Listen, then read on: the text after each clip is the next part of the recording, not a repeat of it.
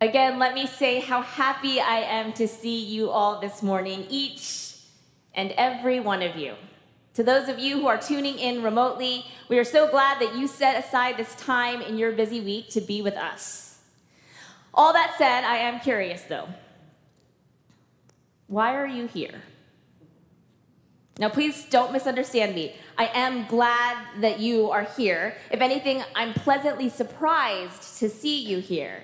I know everywhere you turn, it seems as if the world is just going back to the way it used to be from our schools to the workplace to travel, but the church, well, that's another story. Since the pandemic, just over half of mainline Protestants have come back to in person church. Nearly 20% are, contu- are continuing to worship online, while 15% have left the church entirely, which explains the curiosity behind my question Why are you here? Prior to the pandemic, the Pew Forum asked almost 5,000 Americans why they attend religious services. Unsurprisingly, the number one reason was to become closer to God. But following closely behind were a string of varied responses that basically said the same thing. The majority of us go to church in search of wisdom, answers, guidance, in pursuit of a meaningful life. But as we are all well aware, the church does not have a monopoly on this kind of discourse. Just take a look at any bestseller list, and you will see that billions of dollars are spent every year by people just like us in search of a better life. This kind of wisdom, which I will call earthly wisdom, comes with titles like You Can Heal Your Life, The Seven Habits of Highly Effective People, How to Win Friends and Influence People, Trusting Yourself. Meanwhile, in church land, we are singing a bit of a different tune. Our brand of wisdom, which I will call sacred wisdom, comes with maxims like the fear of the Lord is the beginning of wisdom. From the mouth of God comes knowledge and understanding. Humility comes before honor. Blessed are the weak, the merciful, the pure in heart. So, which kind of wisdom is better? Which kind of wisdom is worth our time? What's the real difference between earthly wisdom and sacred wisdom? Well, the answer is quite simple. Earthly wisdom is centered on us, the power and potential of the mortal self, while sacred wisdom is centered on God, the power and goodness of our immortal Creator. Now, just because sacred wisdom comes from above does not mean that it is not applicable to this realm we are living in below. As Old Testament scholar William Brown notes, Scripture's wisdom literature focuses on the religious and moral dimensions of the day to day existence, in which ordinary experiences take on an almost incarnational character. Broadly speaking, the wisdom books of Proverbs and Job and Ecclesiastes treat wisdom as the art of navigating the complexities of life and discerning God's ways in the immediacy of life. And unlike the highly convenient truths peddled in many of the bestseller lists, Scripture doesn't sugarcoat anything. Doesn't pretend that life is easy or comfortable. Doesn't ignore the struggle and hardship that comes with being alive. And most importantly, it doesn't flinch at the mention of death. The source of its wisdom comes from above, but it is meant to be heard and accepted here below. So if you are one of those people who came today in search for the meaning of life, well, then let me just cut to the chase. The meaning of life is to live a life of meaning. Which means the real question then for us today is where do we derive our meaning? Helping us answer this challenging question is the even more challenging book from the Old Testament, the book of Ecclesiastes. Today's passage comes from Ecclesiastes 1 and 3, and I will be reading it in three separate parts. Here now, part 1 Everything is vanity. The words of the teacher, the son of David, king in Jerusalem. Vanity of vanities, says the teacher. Vanity of vanities. All is vanity. What do people gain from all the toil at which they toil under the sun? A generation goes and a generation comes, but the earth remains forever. The sun rises and the sun goes down and hurries to the place where it rises. The wind blows to the south and goes round to the north. Round and round goes the wind, and on its circuit the wind returns. All things are wearisome, more than one can express. The eye is not satisfied with seeing, nor the ear filled with hearing. What has been is what will be, and what has been done is what will be done. There is nothing new under the sun.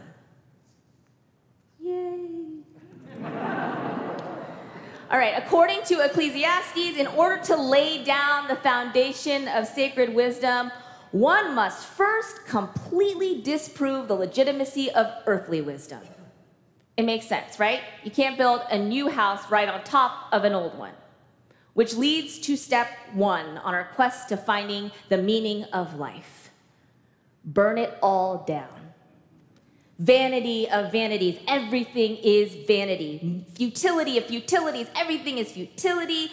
Meaningless, meaningless. Everything is meaningless. 38 times in Ecclesiastes, Kohelet, also known as the preacher or the teacher, uses this Hebrew word hevel. That's no perfect English counterpart, literally translated as vapor or breath. Hevel communicates something superficial, unsubstantial, transient, a puff of air. In other words, everything fades and nothing lasts. For all our hard work, there is no lasting reward. For all our most sound investments, there is no perpetual return. For all of our human efforts and striving and hustling, all we really get in the end is Hevel. Ecclesiastes chapter 3. For the fate of humans and the fate of animals is the same. As one dies, so does the other. They all have the same breath, and humans have no advantage over the animals, for all is vanity, all is Hevel. Chapter 8 There are righteous people who are treated according to the conduct of the wicked, and there are wicked people who are treated according to the conduct of the righteous. This is also vanity. This is also Hevel. Finally, in chapter 12, Kohelet closes his lengthy, finger wagging, wildly judgy sermon exactly how he started it. Vanity of vanities, everything is vanity, everything is Hevel the teacher is nothing if not consistent, right? And yet, even though he comes to this depressing conclusion over and over and over again, he does so in order to fully open us up to the possibility of joy in the midst of it all, tearing down in order to build back up. But in order to get there, first he must lay bare all the lies and half truths humanity has been sold and humanity has bought since Eden. And first on the chopping block is the single container that holds the entirety of our mortal existence time. Part two, a sense of time. I've seen the business that God has given to everyone to be busy with. God has made everything suitable for its time. Moreover, God has put a sense of past and future into their minds. Yet they cannot find out what God has done from the beginning to the end. I know that there is nothing better for them than to be happy and enjoy themselves as long as they live. Moreover, it is God's gift that all should eat and drink and take pleasure in all their toil. I know that whatever God does endures forever. Nothing can be added to it, nor anything taken from it. God has done this so that all should stand in awe before God. That which is already has been, that which is to be already is. And God seeks out what has gone by. Friends, what does time mean to you? How do you regard it or treat it? Are the days short and the years long, or the years short and the day long? How do you hold the time that is already past differently than the time that is yet to come? What does time mean to you? If you are human, and I am assuming that most of you are, it is safe to assume that you have a complicated relationship with time. Chances are there have been seasons in your life where it felt like time stood still, and other seasons when it just flew by. Seasons where you have been fixated on building for your future, and other seasons spent doing everything you can to erase your past. As Ecclesiastes points out, God has given us a sense of time, but not the totality of it. We have the power to fill our time, but not the power to control it. In many ways, it feels like time is the one thing that everyone has, but no one can hold on to. Try as we might, and we try really, really hard to bend time to our will the teacher reminds us that even time is hevel, a vapor, a wisp, a breath of air. Now, understandably so, Kohelet has a reputation for being Scripture's Debbie Downer. His prose bears no similarity to the popular gurus of today that all but offer a money back guarantee for the life you've always wanted. Cheap wisdom based on the shallow notion that you can have your cake and eat it too. Meanwhile, Ecclesiastes makes no such promises. Instead, the teacher is hell bent on reminding his listener that nothing worth anything actually belongs to us, comes from us, or is governed by us. We are finite, we are created, we are hevel. There is nothing we can do to fight or change that particular reality which means that true wisdom, sacred wisdom, is found by accepting that simple fact and then surrendering to God what was always God's in the first place.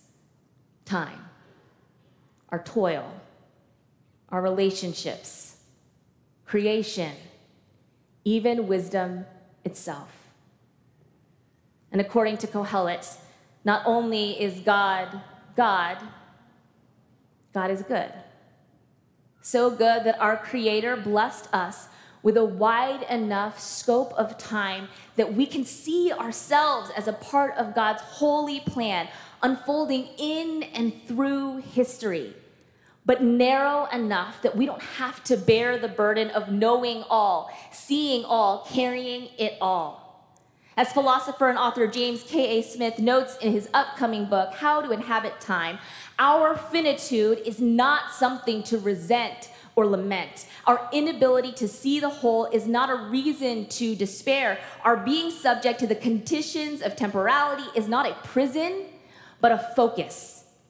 Gifted with boundaries, we are given room to be happy, to find joy, to enjoy time, and even our toil. Friends, in light of all of that, I would say the wisest option before us is quite clear. In the face of all that is unknown and uncontrollable, what else can we do but to live the life we have now? The time we have been given right now. After all, there is no book or philosophy or belief system that teaches us how to avoid the passage of time. We cannot dictate when tragedy will strike or when blessings will appear. We cannot optimize out of life's messiness or maximize out of life's hardship. Time is not ours to manage, it is ours to live. Which means all we can do is honor and embrace the time that God has set before us by living in our present moment, and when possible, doing it with joy. When you work, work with joy. When you play, play with joy. When you eat and drink, do it with joy. When you sing, sing with joy. When you sleep or watch TV or go to church, do it with joy. Even when you strive for justice or fight for peace, Ecclesiastes tells us to do it with joy. Because when the world seems like it's falling apart, when there never seems to be enough time, when the burdens on us keep piling up, we are called to embrace our present circumstance with joy because we are not ultimately responsible for putting the world back together. We are not expected to maximize every moment of our lives. We are not meant to carry our burdens alone. In a world drowning in hevel, the good news is that we belong to an everlasting God, a compassionate God, a merciful God a God that has given us everything we need to live our lives today. So, one of the most sacred aspects of being a pastor is getting to be a part of memorials and funerals. Individuals I know well, and some that I've never even met. Now, I used to be afraid that this part of my job would make me more afraid of death than I already am but it's done the opposite. Instead, it makes me clearer about my life. The beauty of the life that has been given to me, the reality of pain and sorrow that exists all around us, and the hope of every day that is to come, however many those may be. Now, memorials are so beautiful because in them, we are clear to tell stories and remember and recall the parts of lives that have been lived. Not the time spent fixated on the past or the time spent preparing for the future, but stories about how grandfathers sat with their kids and made them feel like the most important person in the world, or a middle schooler who loved to act and sing and play. Those are the stories we tell. We, still we tell stories about life, about time well spent. Now, I know this pandemic season, we are emerging from a very messed up period of time. We barely know what day of the week it is or how much time has passed.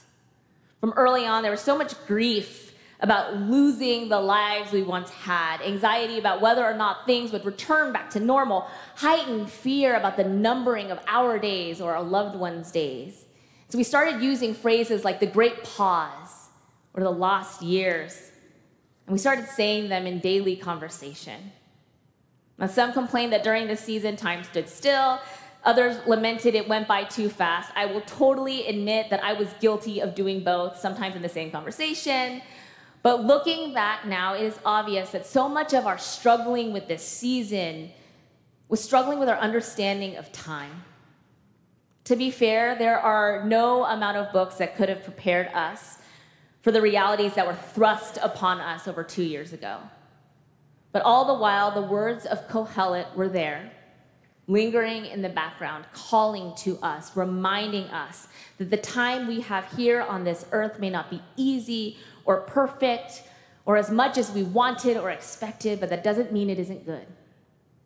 So I want to close my sermon with the final part of our reading for today. May it offer us lasting wisdom for this short time we have together this morning.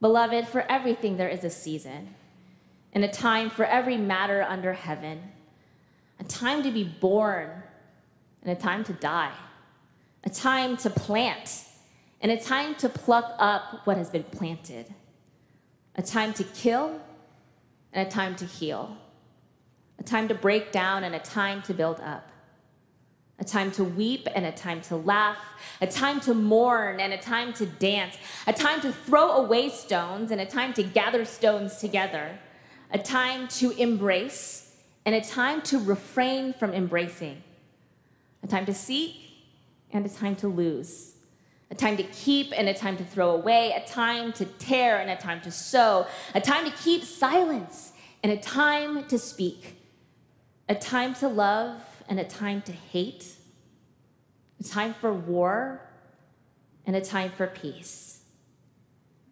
In light of all that, my friends, go. Eat your bread with enjoyment. Drink your wine with a merry heart, for God has long ago approved what you do. Let your garments always be white. Do not, do not let oil be lacking on your head Enjoy life with those whom you love, all the days of your hevel life that He has given you under the sun, because that is your portion, and in your toil at which you toil under the sun. Friends, this is the word of the Lord. Thanks be to God.